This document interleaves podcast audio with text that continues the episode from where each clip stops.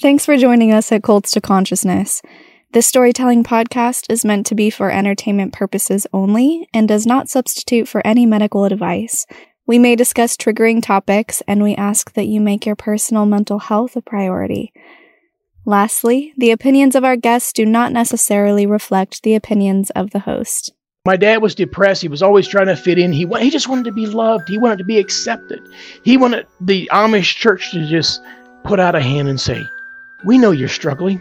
We know that you need help, and and we're here to help you, and we love you." That's all my dad wanted. Mm-hmm. But he got the opposite. He got rejected. He got shunned. You you have failed. You have broken the Amish rules. And so they shunned him for so many weeks. And then he turned to alcoholism and got more weeks because alcohol was not okay. Mm. And so his depression spiraled out of control because he just didn't get the help and the love and acceptance. But he all he got was rejected re- rejected from the amish church because he didn't meet their requirements. Yeah. Just be you and never change for anybody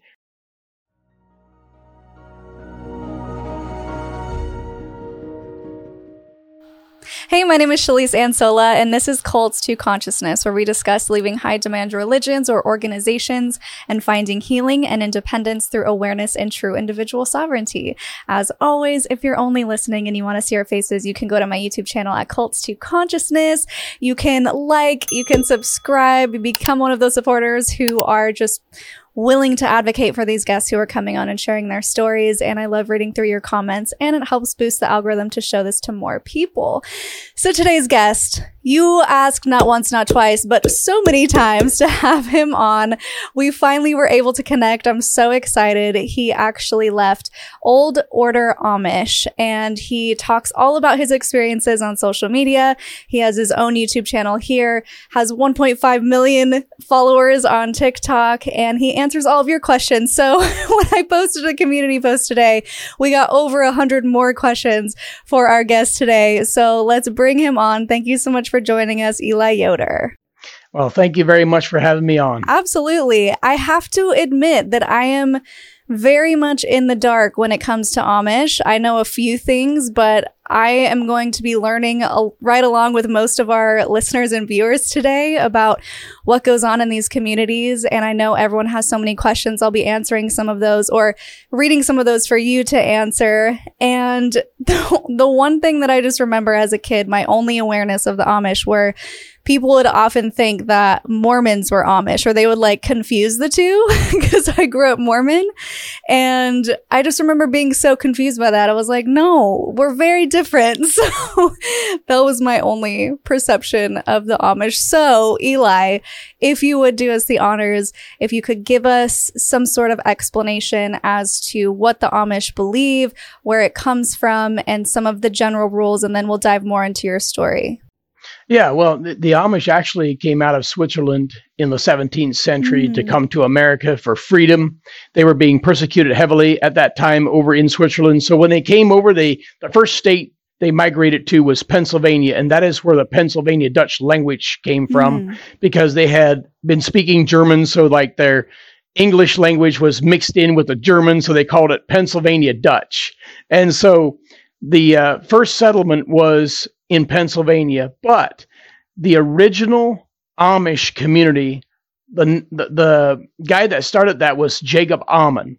So he branched off of the Anabaptists. Okay. The Anabaptists was in in Switzerland is where they had their original beliefs. You know, that there's a book called The Martyr's Mirror. And so that book is all based on all of the forefathers from the Anabaptists. So when they transferred over to the United States, migrated over, they became the Amish. And the guy's name was Jacob Ammann. Amish are named after Ammann. Ah. And, and, what this guy did, this guy Jacob, he wrote the Articles of Faith, and only the original Old Order Amish still keep that faith. And it mm. has a mm. lot of rules. It's it's the ordinance that they still follow today. And a lot of the other Amish around the world, including Canada and even UK, they have split off from that original articles of faith and they disagreed with some of those articles, some of those rules.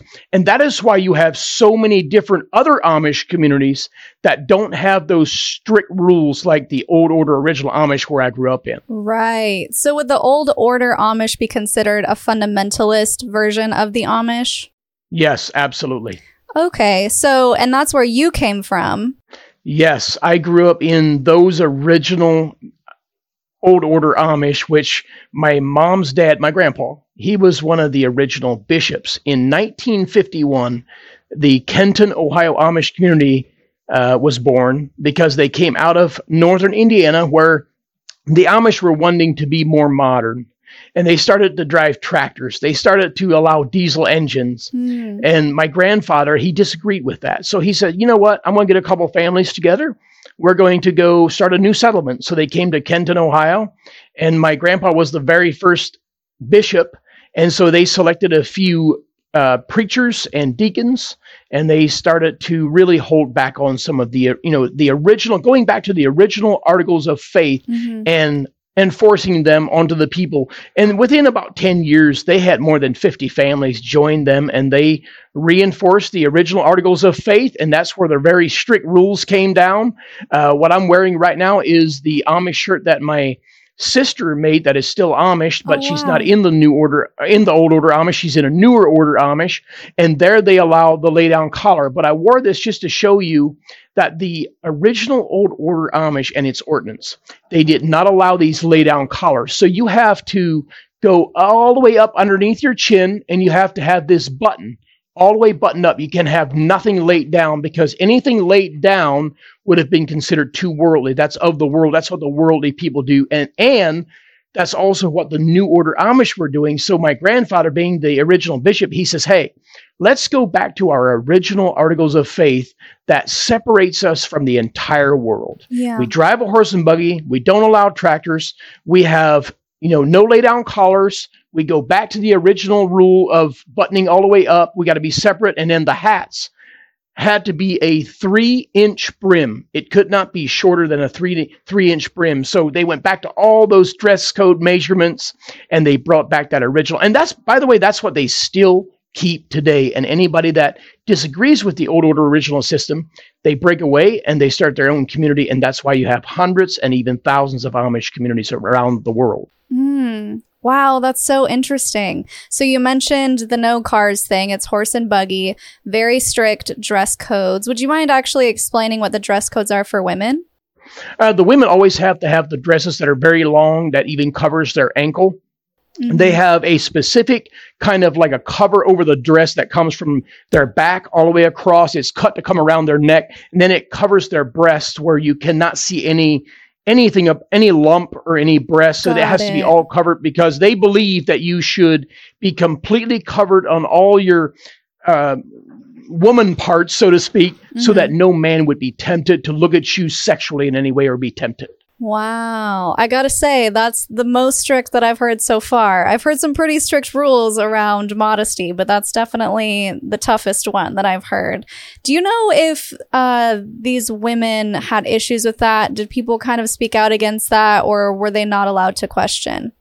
Yeah, in the original Old Order where I grew up in, especially the women are not allowed to question the church. They are told to be quiet in the church. If they have any questions, they are to consult the man, ask the man. The man brings that before the church, but women are silenced in the mm. in the strict old order community where I grew up in. They have no voice, they have no power, they have, you know, just no no authority. So even the men were re- kind of discouraged for for asking those. You don't challenge them. Hey, this is what we've always done. My dad, he would always get so upset. He says, I questioned them and I asked them about certain rules but they always said, well, this is what we've always done. Don't question us. Rather than using a Bible verse to c- explain it away, they had no Bible verse. They just said, hey, this is the original articles of faith. Yeah. This is what we've always done. This is the original order that we, we inherited by our forefathers. And we must honor our forefathers. So don't question that. That's so interesting. Would you mind sharing what those articles of faith are? Uh, the articles of faith was the rules that we had. You know, the dress code all the way to hey, it has to have a horse and buggy, can't have an orange triangle. The the color orange was forbidden, mm. so we did not follow the the state laws or the government laws in the United States for hunting regulations laws. Uh, the orange triangle on the back of the buggy, which was for safety, but those laws meant nothing because that was in the Articles of Faith. So the Articles of Faith were voted on, which is called an ordinance. That was voted on twice a year, once in the spring and once in the fall. And in German, that was called Ordnungsgemee, but it's called Ordnungschurch because it's their ordinance.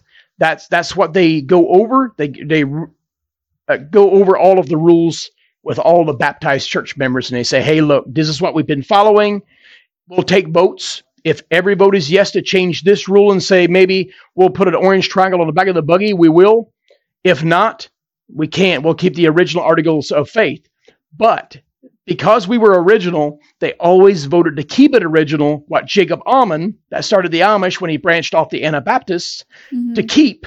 They wanted to stay original, and they believed the only way to be Amish is to keep those true values mm-hmm. and whatever was written in the original articles of faith, let's keep that in the ordinance. Let's not deviate from that because all these other Amish are deviating from it. So they would kind of look down upon those Amish like, hey, they're getting modernized. They're becoming of the world. Mm-hmm. They're starting to put windshields in their buggies. They're starting to put triangles on their buggies. Let's not go that route. Let's go back to the original articles of faith. So the articles of faith had some scripture which I call cherry picking scripture, uh-huh. because those scriptures would best back up the rule that they had when it concerning the dress code or the buggies or how they farm, how they do church, all across the board. That was only the scriptures used that would best identify that rule. But they could never go in and explain it away using scripture for why God's word says, hey, you must do this and this. But Jacob Almond's articles of faith says, this is what we started with. This is what we have to do to honor our father and mother. Right. It sounds like, in a way, Jacob was worshipped almost like a prophet if it's just do whatever he says. Did you feel that way? Oh, yes, absolutely. When, when I uh, read the Ten Commandments, the very first commandment says not to have any other idols before the Lord your God. And I look at that whole Jacob Almond thing with the articles of faith as replacing God's word. And now you have an idol. You, you have something you're going to put number one before the Bible. You're going to enforce it. And you're going to say you must honor your father and mother, which is also in the Ten Commandments that you must honor your father and your mother. And it's the only commandment that comes with a promise that you'll have a long life, blessed with a long life. So they always taught that commandment as the greatest because you must respect your honor, honor your father and your mother and your forefathers.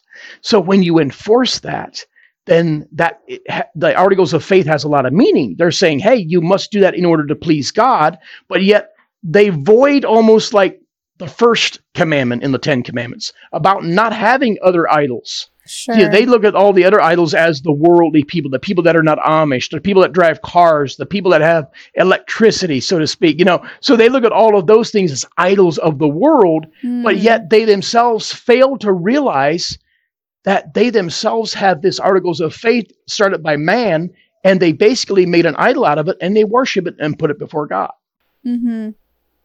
I find it interesting that the word worldly is used when drawing the line between what's bad and what's good because when I think of things like modern day conveniences, even a home could be considered a modern day convenience. So I wonder how they drew that line? Was it just something that Jacob said, this is okay and this isn't?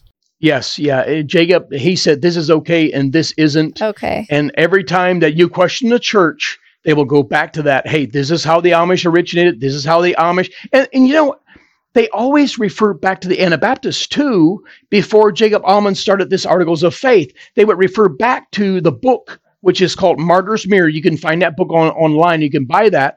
But all of our Anabaptists, before the Amish were born, the Anabaptist forefathers in Switzerland were dying for their faith. They were literally surrendering their life and dying and being persecuted for the rules and in, in their beliefs. Mm-hmm. So they look up to that and they mention and preach that quite a bit on Sundays in church that we have to look up to these forefathers and keep those traditions because our forefathers, the Anabaptists, died for that. Why can't we die for that? Right. And I find that to be something that's fairly common. You could look at the same thing in Mormonism and the people who died to come across the plains. They use that as like a guilt thing. Well, your ancestors crossed the plains to settle Utah and many of them died just so that you could practice Mormonism in peace. And you're really going to throw all that away and shame your ancestors. and it's really manipulative to do that. And yes. I also find the Amish very similar to the FLDS, which are the fundamental Mormons, the ones who practice what Joseph Smith, the original prophet, says to do. And it's kind of the same thing. Well, Joseph Smith said this, so we're going to do it and not question it. So I just find it really interesting. I would love to kind of moderate a conversation between you and someone who's left FLDS because I think that would just be a really interesting comparison. um, but anyway, so we've went through a few of the rules. What are some other things that most people don't know about the Amish as far as the lifestyle that may surprise someone who lives in the modern world? Well, when it comes to the Amish, every single Amish community is different one from another. They all have their own ordinance. They all vote on their own rules, what uh-huh. sh- what should be allowed and what shouldn't. So it can be very confusing. A lot of people that have asked me questions about the Amish, I always tell them that the the Amish community closest to them could be completely different from what I'm telling you that I grew up in. Mm-hmm. But I love telling people how and educating people on how they are different from the original system. You got old order, then you got Swartzentruber, which is seems to be the highest, you know, the most strictest, and then you got the the new order. You got the new new order, and then you got the Mennonites, and you just you just go on and mm. on and on and on.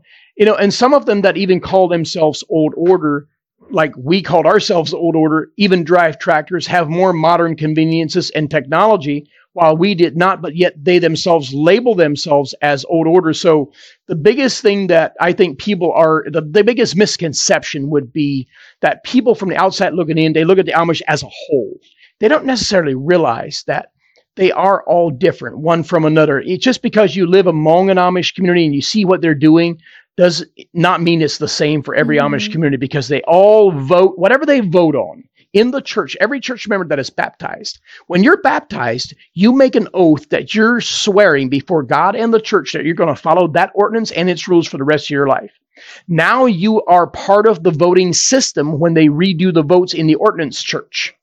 And if they bring a, a, a let's say a chainsaw, for example, and they bring that up and say, hey, we have had a chainsaw, but now can we have a longer inch blade. We, we, were only allowed to have a 24 inch blade. How about a 48 inch mm. blade? So they'll vote on these rules. And if every member says yes, they can do it. If only one is no, they still can't do it because they have to be in 100% agreement. And I think that's one thing when it comes within the church system, that is one thing that the rest of the world does not realize. They look at the Amish lifestyle, it's amazing. Plain living, living off the land, farming, you know, they're selling their awesome foods. I mean, all right. of this stuff is great. And yet, the church system, they have no idea how the church system is operating. That brings us to a really great question from one of our viewers here. They asked Does he feel that America at large protects the Amish, Amish religion because we romanticize that lifestyle? For instance, I grew up near the Amish people and always said things like, Sometimes I kind of want to try and live a more simple life like they do. And many of my Christian women friends read Amish romances. We would buy the furniture they made or jams and canned goods and pies the idea that it is somehow, quote, simple and better, whereas other similar extremist religions like the 12 tribes are demonized. So I think that's really interesting. And someone even commented below that this is an excellent question. I live in central PA, and I would say we very much romanticize Amish and their way of life. Yes, I absolutely love that question because the Amish has have been successful for many generations because of exactly that. Mm. The outside world, what they would call the worldly or English people is what they refer to. They have always admired the Amish. They've always loved their lifestyle. They they have their back which is good. I, am glad that they have their back. I'm glad we have a constitution in America, and I thank God that we have freedom of religion to practice whatever religion you want in America. But because the people always respect the Amish and look up to their lifestyle, they always have their back. For example, the reason I love this question is because there's so many times, even in the 70s before I was born, my dad's stories and my grandfather's stories, where there was a new Ohio law that said, hey, you must have an orange triangle and you have to comply by the law or you'll be arrested. You'll get a ticket and you'll even go to jail. Whoa. Well, guess what? They ended up going to jail. They didn't pay their fines. After three or four tickets, they took the man to jail and impounded the horse and buggy. Well, guess what the outside worldly people did? They come and they go to the sheriff and police auctions. They buy the horses and buggies and literally give them for free back to the Amish wow. because they love the Amish, they respect the Amish, and they want to make sure the Amish are protected. So the very people that are, you know, the, the people that look up to the Amish, they protect them by, and by the way, that's why the judge threw it out by 1975. They threw it out in the county I live in. They, the judge threw it out and said, Hey, you know, we got the majority of the people that support the Amish. I mean, they're in jail saying we, we will not put a bright blinker or a orange triangle on the buggy, even unto death. We look up to our forefathers and we're willing to die for this, which sounds bizarre, but then they look at the outside people and they're thinking, you just all came to the police and sheriff's auctions and you're buying their buggy and giving it back to them for free? Wow. We'll just let these Amish men out of jail and let them go and have their freedom of religion. Uh-huh. And from there on, we always got whatever we got our way. And so I love that question why you asked there because the outside world has a huge influence in the Amish religion and their way of life. So I guess what I'm wondering, and I'm sure a lot of people are also wondering, you came on Cults to Consciousness because you find issue with some of the things going in in these Amish communities. So, you know, people can look in and, and see all of the beautiful things that the Amish are creating. And I don't doubt that that's true. I'm sure that there's some good that comes out of it. But we brought you on to talk about some of the things that people don't know are happening behind the scenes. So, what are some of those things that you can let us in on that you think are harmful within the communities? The biggest thing right now that came to mind as soon as you asked that question would be the things that the church hides that they don't believe. And I'm talking about the old order system here. Mm-hmm. I don't want to put all the Amish in the same boat when it comes to this. There's a lot of new order Amish that have mandated reporting on crimes and such. But my church system, the original old order that I come from and was born and raised in, they hide a lot of crimes. They believe the church should handle all crimes, sexual abuse, physical abuse. Mm-hmm. At a very young age, my father was very depressed. He became very angry, was very physically abusive to my mother, uh, and even all of us 10 siblings. Now, when these things happen, if it gets reported to the church, they vote on their forgiveness. They, they do shunning, as everybody knows. The Amish practice shunning, and they put somebody in the ban, B A N N, which is a period of making you feel shameful. You got to eat by yourself. I saw my dad eating in the corner of the kitchen by himself a lot because he couldn't take anything from my mom's hand. Wow. She was a baptized church member, so you you couldn't take that from her hand. So right. he had to prepare his own meal and get everything himself. He couldn't do business with other Amish men during that period because you have to feel shameful for what you've done. Mm-hmm. Now, when that, let's say it's four weeks. So when that four weeks of shunning is up at, on, on Sunday, the bishop will ask the entire congregation. Now, um, let's say it's me, Eli Yoder, his four weeks of shunning is up. Does everybody agree that he showed remorse? Do you agree that he should now be forgiven? Let's take votes. If the entire baptized congregation says yes, I'm forgiven. Wow. And if you bring that back up, you have more weeks in the shunning, in the discipline, than the perpetrator, the person that committed the crime, no. because you cannot, once somebody is deemed forgiven, it is a worse sin to bring that back up. Let's see, then this is why I hate about the sexual abuse. Right. All of the victims, the, the young girls that went through sexual abuse in my community, if they if the man, the perpetrator, the pedophile, whatever you want to call him, was forgiven, and now the victim wants to bring it back up to talk about it, you know, because they, they got to heal. It's got to be a healing process. They need somebody to listen to and have an ear to listen to and a shoulder to lean on. If they bring that back up, even the parents will spank them for that. Mm. because they are not supposed to bring it back up. And if you bring it back up, they teach that you just have bitterness in your heart. You didn't forgive your brother or your dad for committing that incest, that abuse, that, that sexual immorality on you. So you have to drop that. You have to forgive. And if you don't, you're going to get a spanking. And if you're baptized in the church, you're going to get, instead of four weeks like the pedophile, you're going to get eight weeks in the shunning period because you didn't forgive. That is absolutely heartbreaking. And I can see how that would create a lot more problems and just burying these feelings, especially for these victims who had to go through this. And now they're being punished. It's, it's victim blaming and shaming. Yes. And that's just really, really heartbreaking. And so, what happens when someone who's been forgiven is a repeat offender? So I have an uncle, sadly. I hate to admit this, but he is my uncle. He became a preacher later on. At 17, he was in trouble before baptism, so the they came to the parents, obviously my grandpa, which was actually the bishop, by the way. Uh-huh. And so his son, which would be my uncle, that was my mom's brother. Later on, he actually did exactly this when he got married.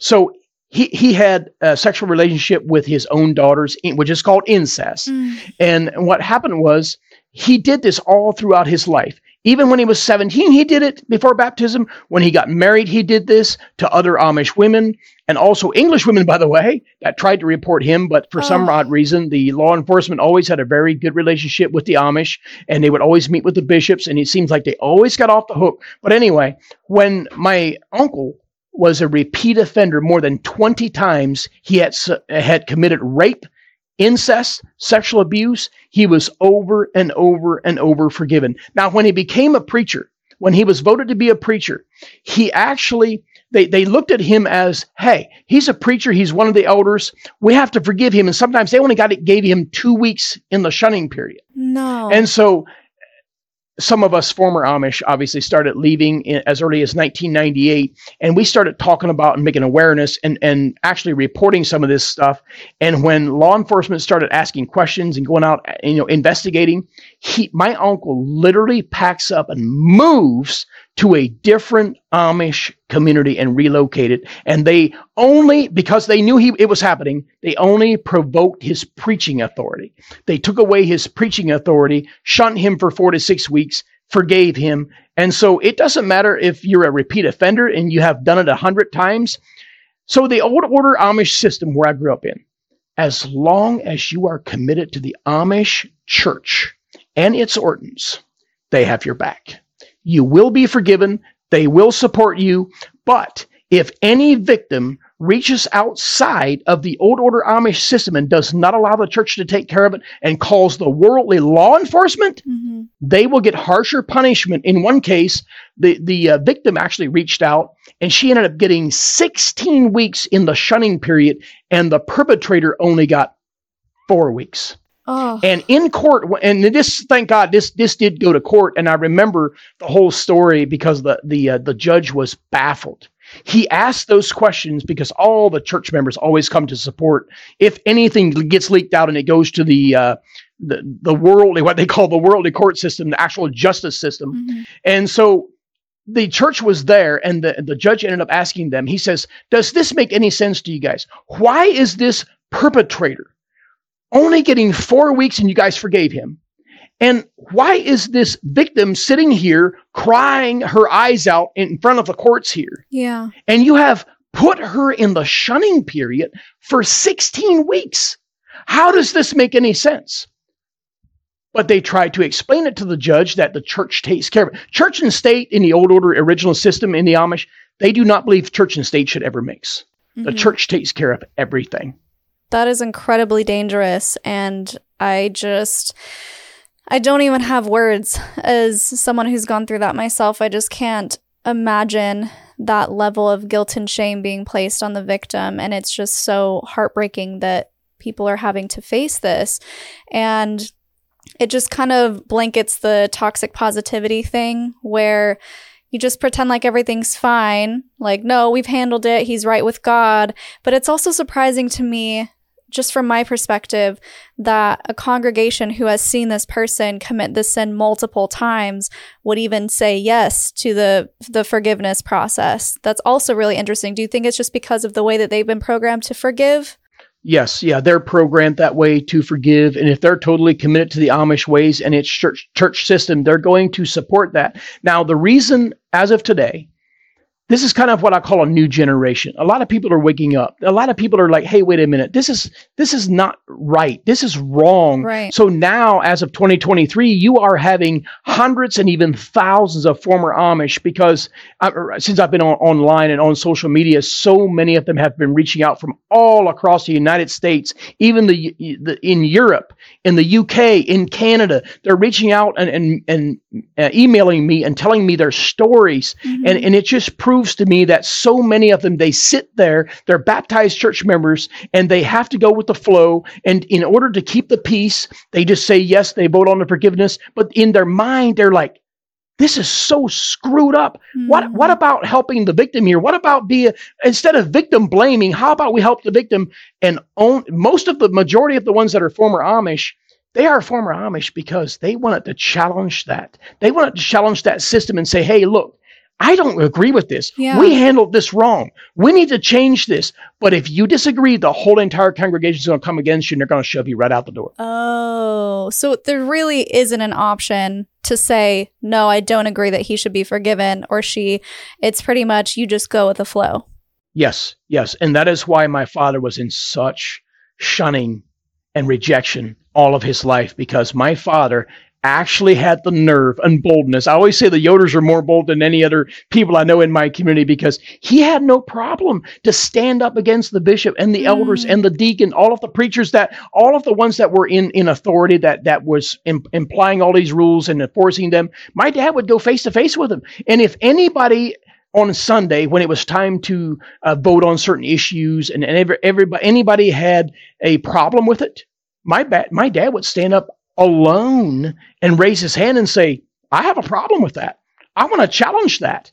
And that is why they hated him. I mean, mm. they you're, you're just supposed to go along with the go with the flow and keep the peace. Yeah. We've always done it done it this way. Don't challenge us. We our forefathers did it this way. We inherited this system. So how dare you challenge us? And by the way, that is why there's so many Amish church splits because they will secretly talk to others that are they know us kind of on their page and they'll get maybe 10 to a dozen families together and they'll say, "Hey, let's just get out of here." You know, I have two brothers that actually did that. They they packed up instead of leaving the Amish like I did. They said, "Hey, let's go to a new more more liberal community, more modern community that Right. is not so strict." And that's what they did. They joined another one because they knew the old order original system. You either had to comply and go with the flow and keep the peace, Mhm. and if you speak up, you are going to be having a target on your back. Oh, wow. That's so difficult. And I think this also leads into something. One of our commenters left something about the psych- psychiatric care and if that's available or if counseling is available to these people because they, you can't go to the outside world. So, how do they handle issues of mental health? Well, they really don't. They don't. They don't have no pr- professional licensed counselors in the old order community. There are some of the newer order Amish that uh, have facilities where they actually have resources to help people, and they'll get like outside resources e- even involved, where they get licensed counselors. And I respect those. I never want to. That's why I don't want to put them in the same boat as the old order system because they actually have resources that benefit the individual. Now, in my community, I can tell you that, that we had what was called counseling facilities. They called it counseling facilities, but this is what that looks like. You have an unlicensed, it's an Amish home, an Amish farm, and they have multiple rooms, you know, kind of like I guess we call a motel or a nursing home or whatever, and you have people that are brought there from within the community or other communities, and you have elders of the church or a deacon or even a bishop mm-hmm. that is the counselor. Now, these are not licensed. You know, they didn't go to college, get educated on how to help people with mental abuse or any, or with mental disabilities or anything like that. So, my dad, he had serious mental problems. He was really deeply depressed.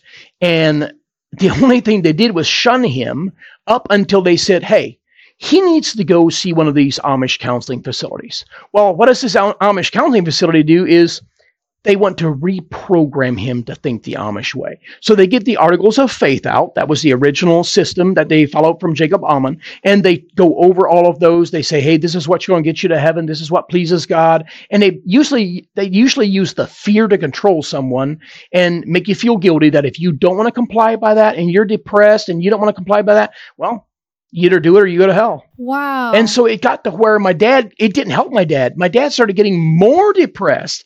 And it, and by the way, even if somebody somebody like me, me that gets caught talking about it, it leaks out that I wanted to leave the Amish. Uh-huh. You also get sent there and they go over those articles of faith and the rules and the ordinance to get you to reprogram and submit to their way. And the probably the most disgusting thing now, I didn't realize it then, but now looking back, what gives me more anger than anything is the communities that have outside licensed doctors that respect the Amish Mhm. and don't necessarily understand the Amish church system and its counseling facilities, but respects them enough to give them Xanax and even other medication to use to get somebody to just break down and surrender to their system. That right there is something that I wanted to investigate it more than anything after I left the Amish is to the FBI. I mean, in talk about investigators to get into the middle of these old order original Amish systems to because that's illegal. You, you cannot give somebody medication if you have not personally evaluated them, but yet the Amish were able to get their hands on some of these medications and medicate these individuals that felt like leaving the freedom and not practice the Amish life, but yet get them to break down to the point where they just submit. Oof. So, based on the methods that you're telling me that they use to treat something such as depression, do they see depression as being a sin, like it's your fault that you're depressed? Oh yes, yeah. It's always victim blaming. It's always blaming my dad, obviously, for why he was depressed, and and you know, and he really felt like it was his fault, and that's why he got to where he was so unhappy. He was always depressed. He was always, and by the way, that's what resulted in alcoholism. He knew that the Amish church did not allow alcohol, but Mm. he was always working for English folks and doing construction. So my dad actually eventually just started, you know, having them get the alcohol and stop them by gas stations. And that's kind of the, the source he went to to numb the pain until Sure. Sunday. And he knew he couldn't drink in front of them, but he would do it through the week just to numb the pain and be happy. Yeah. And that's so hard. We talk about this a lot. When you have all these restrictions, usually it creates something where you just bounce completely to the other side.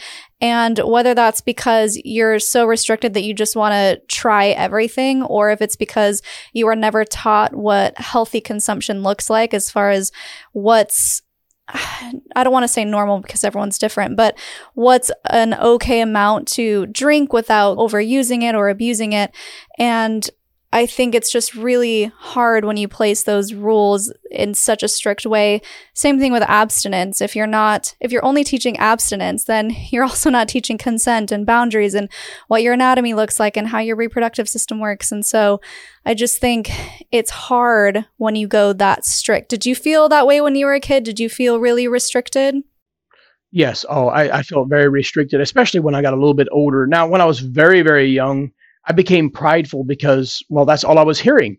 Because we were special, you know, we were the special chosen people. We were Amish that had Mhm. more rules than even other Amish. So, at as, as early as three and four years old, that got to my head. I'm like, wow, we are really special. So, you know, because we got more rules than other Amish with less rules, we must have more rewards in heaven. we're the ones that's going to make it to heaven. Right. So, but you know, obviously, as as you get older, you start figuring things out. You're not dumb. I know I started really questioning some of those things because, well, I started going to auctions with my dad because we always hired uh, English drivers, outside people for taxi drivers, and so we would go to auctions, and I'm seeing all these other Amish, and I'm thinking, wait a minute. You're allowed to have a lay down collar on your shirt, and I have to have mine buttoned all the way up tight underneath my chin. And I'm like, and they say they can get to heaven, but I can't.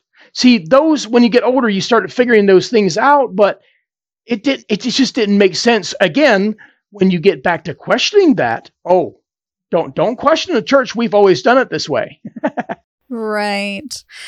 I had to laugh because uh, one of your reels, which they're very funny, great job, by the way. One of them, you talked about your first experience in a rest stop and how just all of the things in that bathroom blew your mind. And I would love for you to tell that story. that was kind of a highlight, I guess, because I didn't realize the response I would get out of that because it was.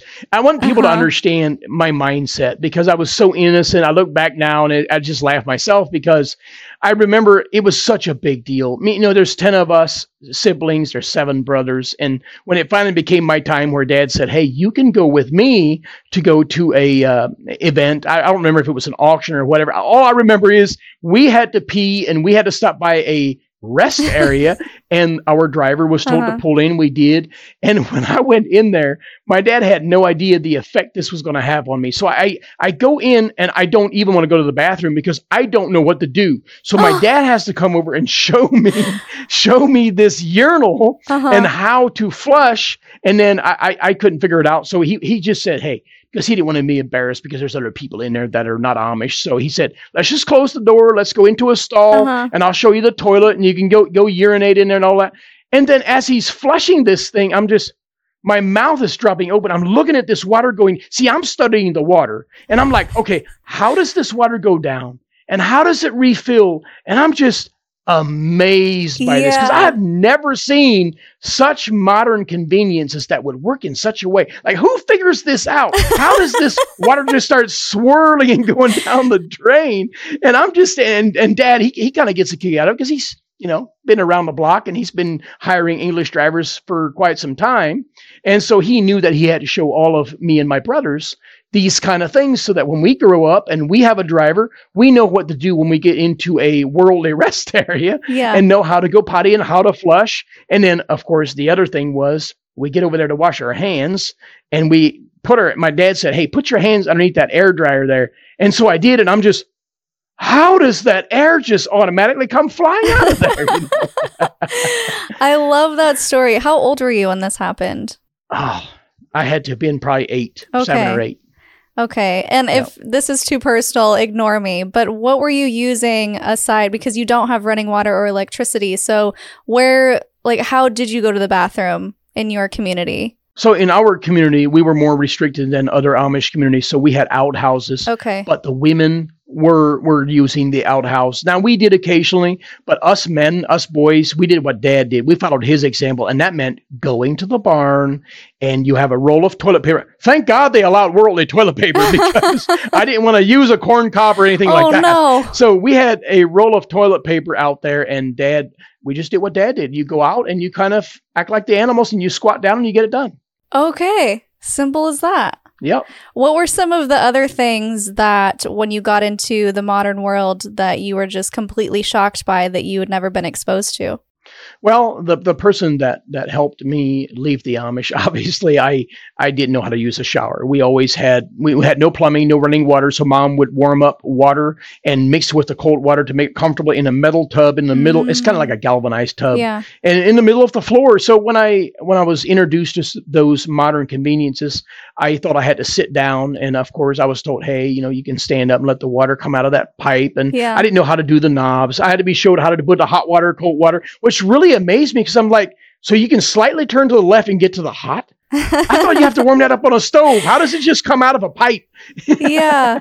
So, so those were all just amazing things, you know, that I was just so amazed by, and and, and, you know, driving, you know, in a car. And I would, I remember first time I watched our one of our drivers as a little Amish boy, how they took that little knob and turned the radio on, and then flipped in, over in the cold wintertime. They put the heat on, and I'm Uh-huh. just sitting there, I'm I'm almost drooling because I thought, how is this? How can man invent something that is so so awesome, so it just pour, pours heat on you, and then you hear tunes, and we we couldn't have instruments, we couldn't have music, we just oh, sang, you know, with our own voices, and they're in a German song. We had to have German songs. So when I heard uh, th- those songs, my dad didn't care. Now with mom, she was the more religious one. I don't know how my mom and dad ever met, but my my dad was completely opposite than my mom. My mom's dad was a bishop. So mom, when she was with us in a car with an English taxi driver, she says we cannot have that worldly music. So therefore, the driver would turn it all the way down and respect us, and we couldn't Mhm. hear no music. Now, if mom wasn't with us and it was just me and dad, oh, you were blaring out to some uh, ACDC or something. so, how did you feel? Were you conflicted at all? Because I'm sure you wanted to follow in the footsteps of your dad and you looked up to him and respected him, but you knew the rules. So, how did you feel about that? Yeah, I mean, I, at a very young age, I thought dad was really bad. I actually thought, oh my goodness, dad is probably going to hell oh, because, oh, no. you know, mom mom she she she comes from a very religious background her dad was the bishop and i really took my mom's side all the way up until i was probably 12 because 12 years old is when I really, really started questioning everything mm. and I mm. started disagreeing with some of the things because I started, because I wanted, I longed to have a relationship with my dad. I, at a young age, I always feared my dad. He was very depressed, very angry. He would lash out and beat us half to death. It was mm. a lot of mm. physical abuse. And so, mom, with what she taught us, I thought dad was going to hell. I thought dad was wrong. Mom said, Hey, don't follow his example. Don't go work with him because he's, you know, always shunned and drinking alcohol and breaking the church rules and all of that. But by the time I turned 12 years old, dad said, Hey, son, today's your turn to go with me. And mom had a long nose and she's like, I don't want him to go with you. And dad said, he's going with me and he's going to help me today. So for example, one day he actually took me with me with him and uh, we were maybe three, four hours into the day and doing construction, working on this guy's uh, non Amish people's roof. And as we're putting layers of this sheet metal up on the roof, we look down inside the, the barn and he has an old dirt bike in there. And, and I didn't think much about it. I was amazed with some of the things he had. But at lunch, the English person was no longer at home, and we go inside his home. We sit down, Dad. We always packed our lunch, and Dad sits down and he flips this TV on. And me, you know, I'm I'm I'm just amazed by this, like television. Yeah. I mean, I thought it was really happening. I didn't I didn't know how TV worked, but I thought everything was happening in real time. Oh. So I'm amazed by it and couldn't hardly eat my lunch because I'm just fascinated. But anyway, he gets to this channel and it's these little hills where they're riding these dirt bikes. It's these professionals and they're riding these dirt bikes. And dad just out of nowhere, he looks over at me and he says, Hmm, you remember that dirt bike out there in that barn, son? I was like, Yeah, but dad, you've you've been drinking. He's been drinking all morning. and I said, Dad, but but you've been drinking. You don't know how to ride that. He goes, Well, we're gonna go find out. And I was now I didn't want to make him mad. I didn't want to make him mad, but I just kind of went with the flow. Yeah. So we go out there and, and he's kicking the kickstand down. You know, he finally fires this thing up. And I've shared this on social media before. He goes flying across that field. And I knew there was a little hill. I could see the little hill. And I knew he, I never saw him hit the brakes. I saw no brake lights. He was just having a good time, flying wide open across that field. And the last thing I saw was in midair, a dirt bike going up in the air and my dad separates from the dirt bike. His Amish beard is blowing behind his neck. and it separates from my dad, and I go running. The whole time I'm running to try to catch up to look over the hill, I'm like, how am I going to explain this to the Amish church? How am I going to explain this to mom and the yeah. family? Dad's probably killed or, or he's probably hurt real bad and all of this. And I crest over that hill, and dad is standing there laughing hysterically, like he never felt any pain.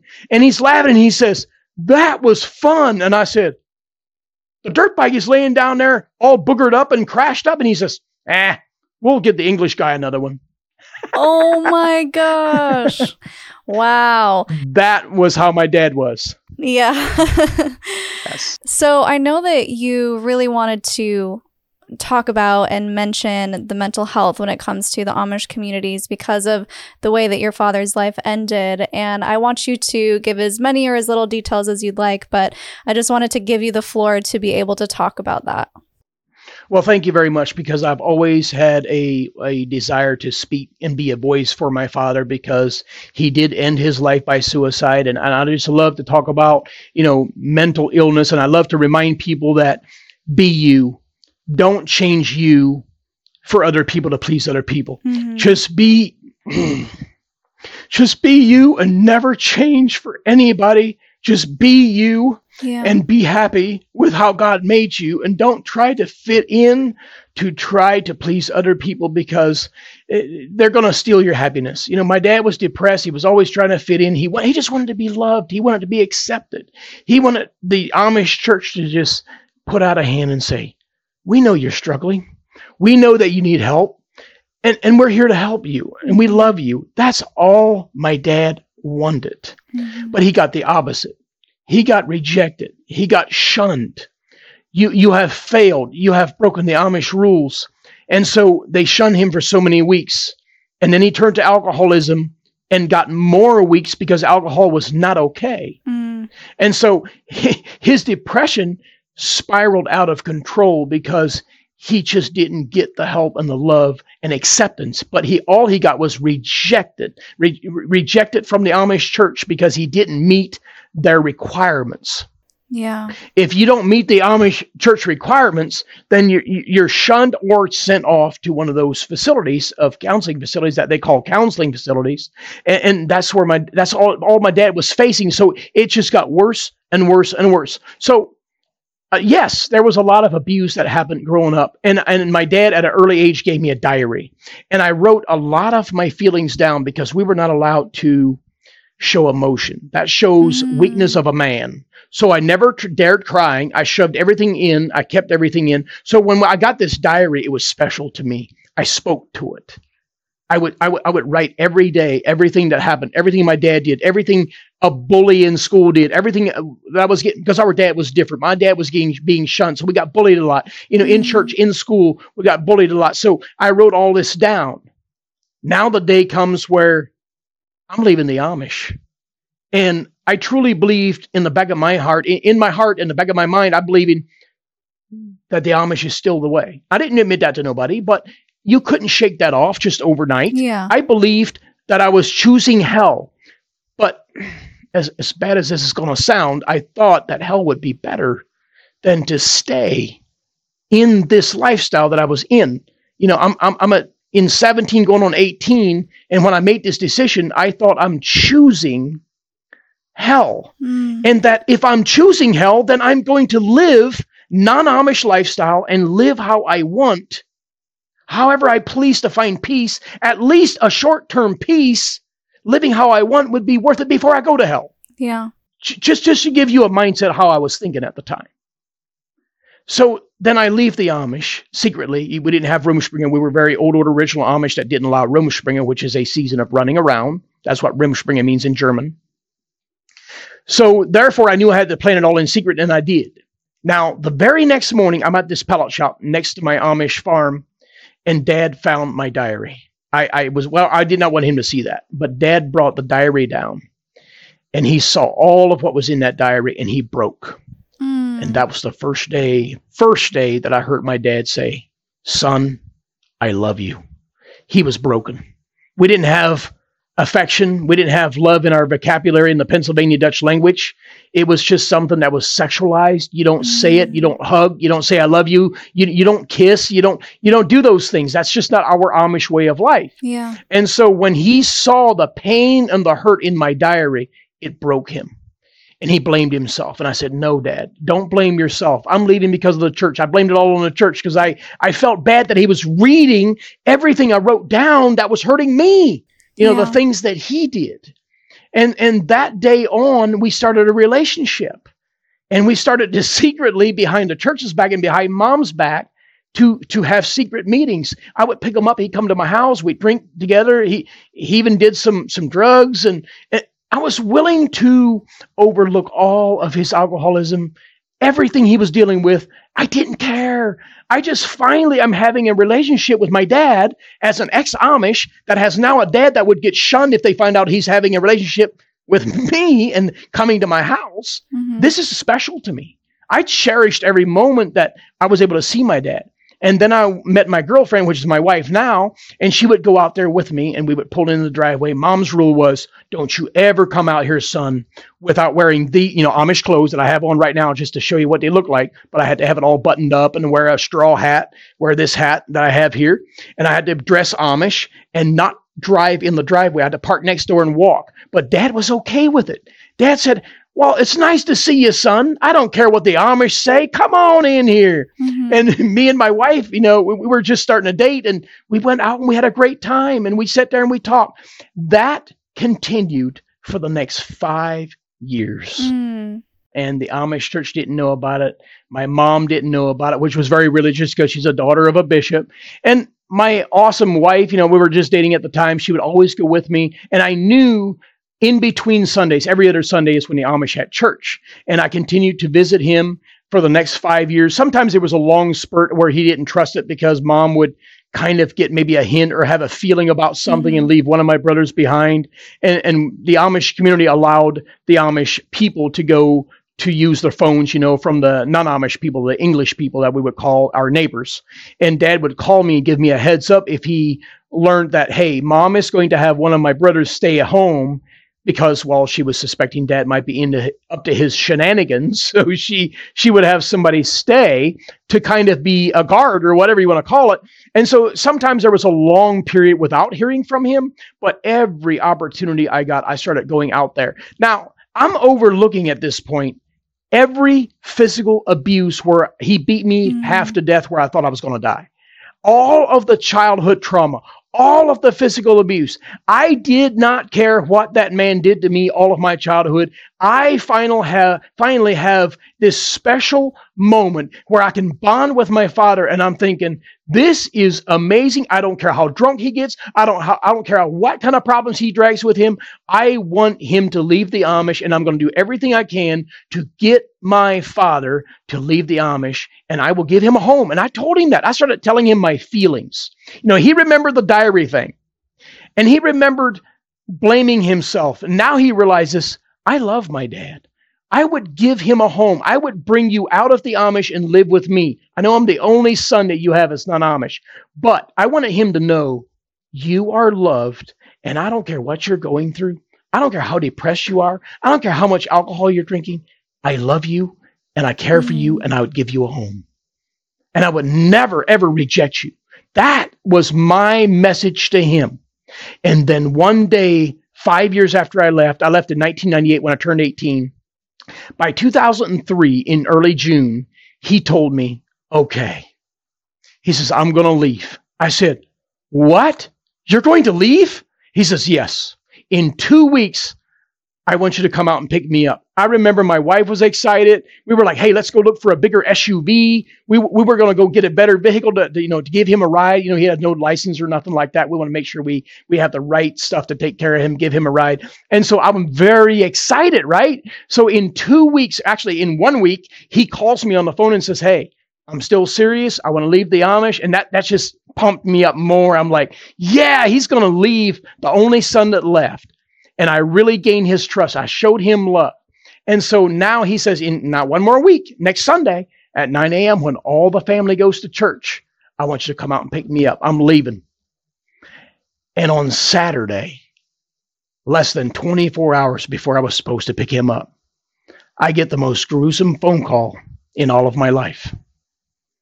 And it was my twin brother using the English neighbor's phone and he said that my father had entered his life by suicide. And I just remember thinking, why? You're you're leaving you're leaving the freedom. Yeah. Why would you do that? You know, you're, you're leaving the freedom. And I'm here to pick you up in less than 24 hours. And then I started thinking, well, he has all the other 10 siblings. He's got mom. He loves them too. Why would he just follow me and take my word for it that I love him and, and I care for him and would help him? Why would he take my. See, I'm beating myself up. And that's the moment where I became a severe alcoholic myself. Mm. I was killing myself with alcoholism because I didn't understand it. And of course, the church, that's an unforgivable sin. They charged him with murder. They buried him separately in the Amish cemetery, which I've done a lot of TikTok videos and social media to make awareness and speak for my dad, be a voice for him because the Amish people believe that he is condemned to hell. They they took judging into their own hands. They said he is not worthy to be buried with the holy the holy people. Mm-hmm. And so they they put him on the they were going to put him completely outside the Amish cemetery. And my oldest brother, he had, he had a problem. My mom didn't really like it either. So they kind of challenged the church a little bit. And the church came back and said, look, we'll put him inside the cemetery since you don't want to put him outside without a marking. Because the church wanted to bury him outside the cemetery, no marking, no nothing. He's condemned. He's going to hell. Oh. And so they they finally put him inside and, and said, okay, if you guys would agree to put him inside on the opposite corner from all the rest of the people and then put a fence around him, we'll do that. And my family agreed. Well, I'm former Amish. I went out. I was a severe alcoholic at the moment. I was smashed drunk that night and brought five of my drunk buddies. We tore that fence down. Mm. And then the Amish got mad and put a heavier fence up, even metal posts. They put it up again. We tore it again. We tore it down again. We got drunk one Saturday night. We went out and we tore it down. We were not going to tolerate the religious hypocrisy and their Mhm. judging of my father. And I was doing it but not because I hated them, but I wanted to do it for my father. I'm standing up for my father. So Mhm. I tore the fence down again, and finally they left him alone. And as of recently, I've done quite a bit of videos where I put flowers there, and they vandalized it. They don't believe in putting flowers on. They know it's me doing it. They're just taking a stab at me. They say, "Hey, we don't do decorations on the grave. We're going to destroy it." So they destroyed it until I put up cameras. And after I had put up cameras for a while, they realized it. They learned from some other drivers that they do business with that I had put up cameras, and now they left the flowers alone. And this is the first time for about six months now I still have my flowers up out there. So I kind of feel like I finally won a little bit. Yeah. Wow. It's amazing that you're willing to go through all of that just for your father's name. And it's really beautiful. And I commend you for doing that and also being willing to speak about it because I know that can't be easy. So I appreciate you telling that story. And I'm wondering is the reason they don't mess with it now with the cameras is because they're not allowed to have their picture taken or videos of themselves? Yes, they do not allow picture taking. They believe that being on a picture or a video is a violating a Ten Commandment that talks about not having a graven image, and they believe being on a picture would be a graven image, and it would it would not please God. And the second thing would be they don't want any legal trouble. They try to always be separated from the world, its laws, its justice system, the Mhm. courts, law enforcement, and they already know they're they're not stupid. They know that if I catch them on camera, I can charge them and take them through the court of law. Right. I just wanted to throw in that aside because I thought that was an interesting thing I've never heard of other people not being allowed to have their photo taken.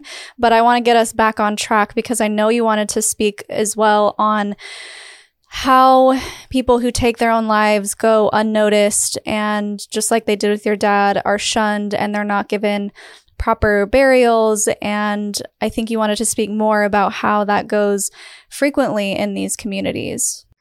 Yes, yeah, I, I definitely like to make awareness uh, because of what I know now. Only if I knew then what I know now, you know, with the laws and everything that's in place, I, I know that stuff should be reported. But I do know a lot of situations where in the old order system, uh, again, I, I always want to make sure I, I clarify that. You know, there's a lot of new order that call lo- the law. They call, they report things. They they are much better at communicating to law enforcement and doing the right thing than the old order original, like a Swartzentruber Amish or the old order.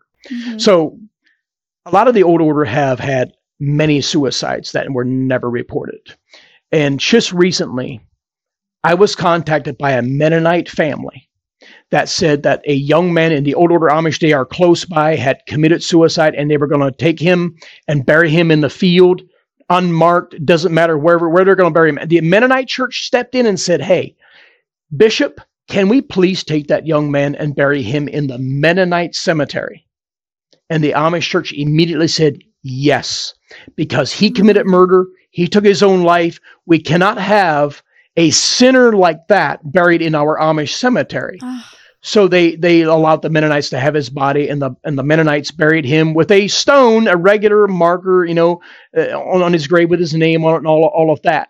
But unfortunately, I can tell you, I know of many that did end their life in my my community where I grew up in. And after my dad committed suicide, there was another man. His last name was Bontrager that took his own life, and he used a shotgun and put it up in his belly, and he ended his life. And they did bury him separately outside the cemetery. No marking. Animals are walking on him. There's you can't even tell where he was buried at. And there was another instance in, in Ohio where they took a young man that was just turning 18 and he was under the belief ever since childhood that he would go to hell if he left.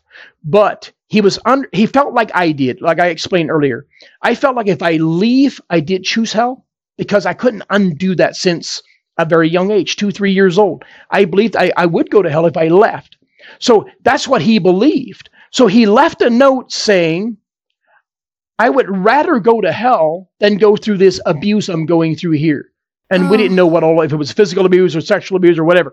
But anyway, that's what he wrote that he would rather go to hell now than, than, than to go through the hell in the Amish. And he took his own life. And the Amish literally took him out behind the barn, dug a hole like they're burying a dog, and buried him. And and when I found out about that, I, I was so I mean anybody in their right mind would know that that is wrong. Mhm. Now, do majority of Amish report those things? Yes. Majority of Amish in, in, in the United States, they would report that to law enforcement because they do go to um, when their children are born, they go to the health department. And even even if they don't get a, a birth certificate, they tell them their birth date and what their name is. It's in the record. And then when they do commit suicide, they report that. So I don't want to put all the Amish in that category. But the mm-hmm. old order system and the Swartzentruber system, they have no problem keeping all of that hush hush. And if a young man does commit suicide or an adult, they will bury them like a dog and just make it go away. That is absolutely heartbreaking. And I hate that that happens, especially because it's all tied to the community. It's Yes. directly related to their experience within the community. And then the community shuns them for that experience that they created. Mm-hmm. And it's just so frustrating. And I, I feel, feeling a lot of things, but I, I'm really upset that these these places are so isolated and these people don't know that they have options. They don't know that there's a better way. They don't think that there's anything better for them and that's what they think is the best option. And so I'm just really proud of you for speaking up and also giving voice to those people and hopefully people who are questioning maybe they get a hold of a phone maybe they see your content maybe they learn that there are other ways and that you can be happy outside of leaving i know it's easier said than done and it's incredibly difficult to do first deprogram and also realize you can make a change but i'm just happy that you're willing to speak out about it Yes, yeah. My biggest goal is to bring the truth to those and let those know that are trapped in these situations that there's hope. There's Yeah. somebody here to help. I have helped more than 200 of them leave since I've left. And I have so many former Amish out here that, that are on construction crews. And I praise God for that, that I have contact, you know, where I can call them and make one phone call. Like, for example, just recently, I made a phone call on a Friday evening of a young man that was in one of the very strict communities where I come from. And he was sneaking around the phone. I mean, you know, phones are kind of like, you know, they, they don't want the phones, kind of like America. Okay, you're not allowed to have drugs. They're illegal. Fentanyl's illegal, but yet it's here. Mm-hmm. The Amish, they do not allow phones, but yet they're there. And they're sneaking them around. They have them everywhere. They're watching me on TikTok. They're watching me on YouTube, on social media. And this young man, his last name is Yoder, he reached out to me and he says, Hey, I would really like to leave the Amish. And I said, Where are you from? He gave me his location and everything. And you know, I made one phone call to a former Amish construction crew and said, Hey, there's an 18 year old and he lives in Pennsylvania. He wants to leave the Amish. And he was able to, uh, because he wants work. You know, he wants help. You know, it's hard to find good help. And all of these former Amish construction crews, they love hiring the ones coming out of the mm-hmm. Amish because they have a good work ethic. They stay on the job. They're not goofing off. They they're they're used to working from dark to dark on the farm anyway. So that is what they're after anyway. So I knew that even if he didn't want them, I could make 15 other phone calls and have this man a job by Monday morning. And that's exactly what happened. I was able to get him to use one of his own construction workers that's former Amish to drive out to his Amish farm in the middle of the night, pick him up, and he was literally on the job site by Monday morning Wow. making money and he was free. That's so amazing, Eli. I love that you are a resource for these people and you are just this beacon of hope and light and just helping people get out of these situations who don't want to be in it. And speaking of that, I just want to get into your story as far as how you were able to leave when you were 18. Well, at the time when I turned 18 in 1998, nobody in 20 years had left my community. So Wow. I felt serious pressure, and I knew that it was going to be a, a huge uproar in the community because whenever this happens, I heard the stories from other communities as a young child that when somebody left, oh, we must be doing something wrong. We got to clamp down on the rules. We got, we got to put some guidelines in place. We got to keep these youth under control. And so I knew all of these things. I heard all the conversations. And so I, uh, was working at a pallet shop for a little bit. My dad was very depressed and poor. We didn't have a whole lot of money growing up on our Amish farm, so dad allowed us to work at this local pallet factory that was owned by the non-Amish people.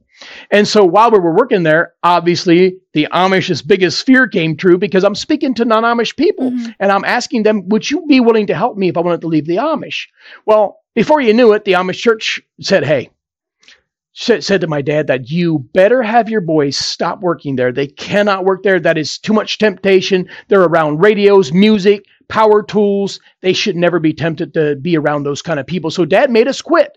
And I was I was so upset during that time. But the good thing is I was able to speak with this certain individual that said, "Yes, if you wait until you're 18, I will pick you up." And, and I didn't know if I could trust him. So every once in a while, when I got a chance to sneak down there to talk to him, I said, Are you still serious? Are you still going to pick up, come and pick me up on my birthday when I turn 18? He says, Yep, I'll be there. Oh, I was so excited over that. And I kept everything secret. Again, we did not have a running around season like a lot of Amish are portrayed on television shows. Yeah. The original old order groups do not allow that season of running around Rumspringa, okay? And so I had to plan everything secretly, and it worked. I just made sure I did not even tell my own brothers, not my closest friends. It was just secret until the morning that I wanted to leave, and he was sitting down there waiting on me to uh, br- come down. I left all my possessions there. I had very few possessions I brought with me because my freedom was more important than my possessions. And so I remember walking down towards his vehicle, and and I wanted to miss the Amish farm. I wanted to I wanted to look back, and I couldn't.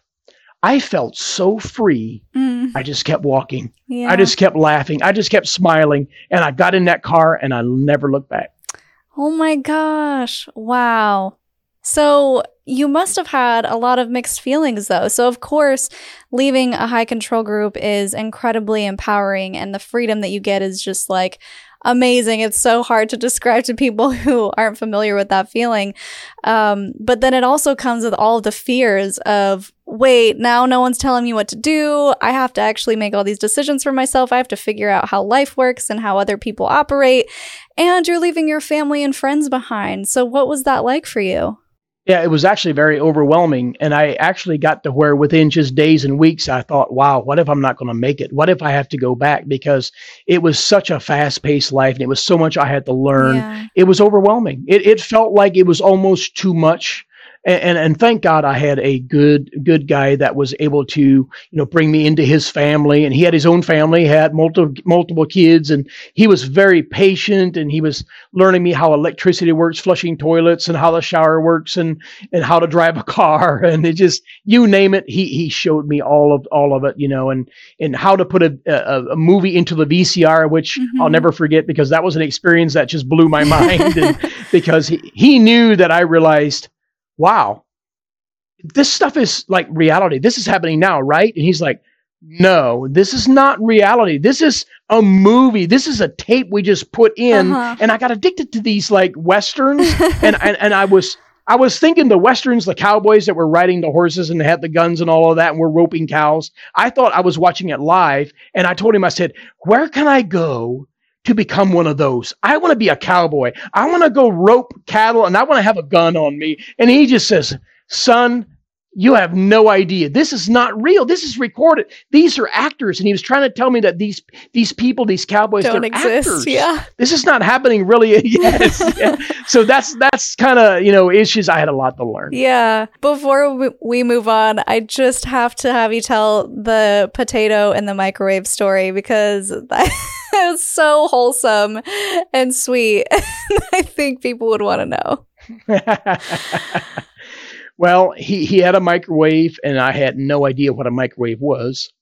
And so he had one in his house, and he says, "Hey, you know, this is the microwave. You can put in. I believe it was like a little one of those little warm up pizzas or whatever, pizza rolls. And he put it in there, and it warmed it up, and I was able to eat it. And I was like, wow, you just put it in there, and it just warms it up, and then you get it out, and just within a few minutes, you can eat this meal.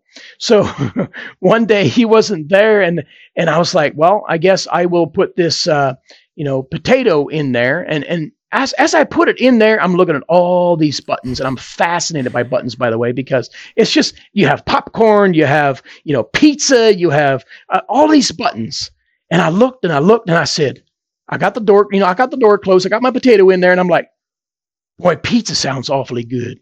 I'm to choose pizza. So I push the button for pizza and I'm expecting when this beeper goes off that I would have a pizza in there. Well, no, it was not a pizza. I open it up and I'm like, well, this worldly thing is a liar. It's still a potato. oh my gosh. It's just so sweet. And I think um, I can only imagine because when you're growing up with zero technology and then you are dropped into this world that's full of it, I'm sure that your mind is just full of possibilities because you're like, well, why wouldn't that be possible? They figured out cars, they figured out toilets. Why couldn't a potato turn into a pizza?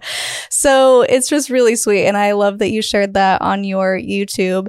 And I just know that we need to do another episode I asked you like three out of 90 questions from our community post. And I really want to get into the education side of things. I want to get into more of the purity culture and the marriage stuff, how that all works, and how that kind of cultivates an abusive environment. If it does, I want to get all of your opinions on those things. So if you would join us for another episode, that would be fantastic.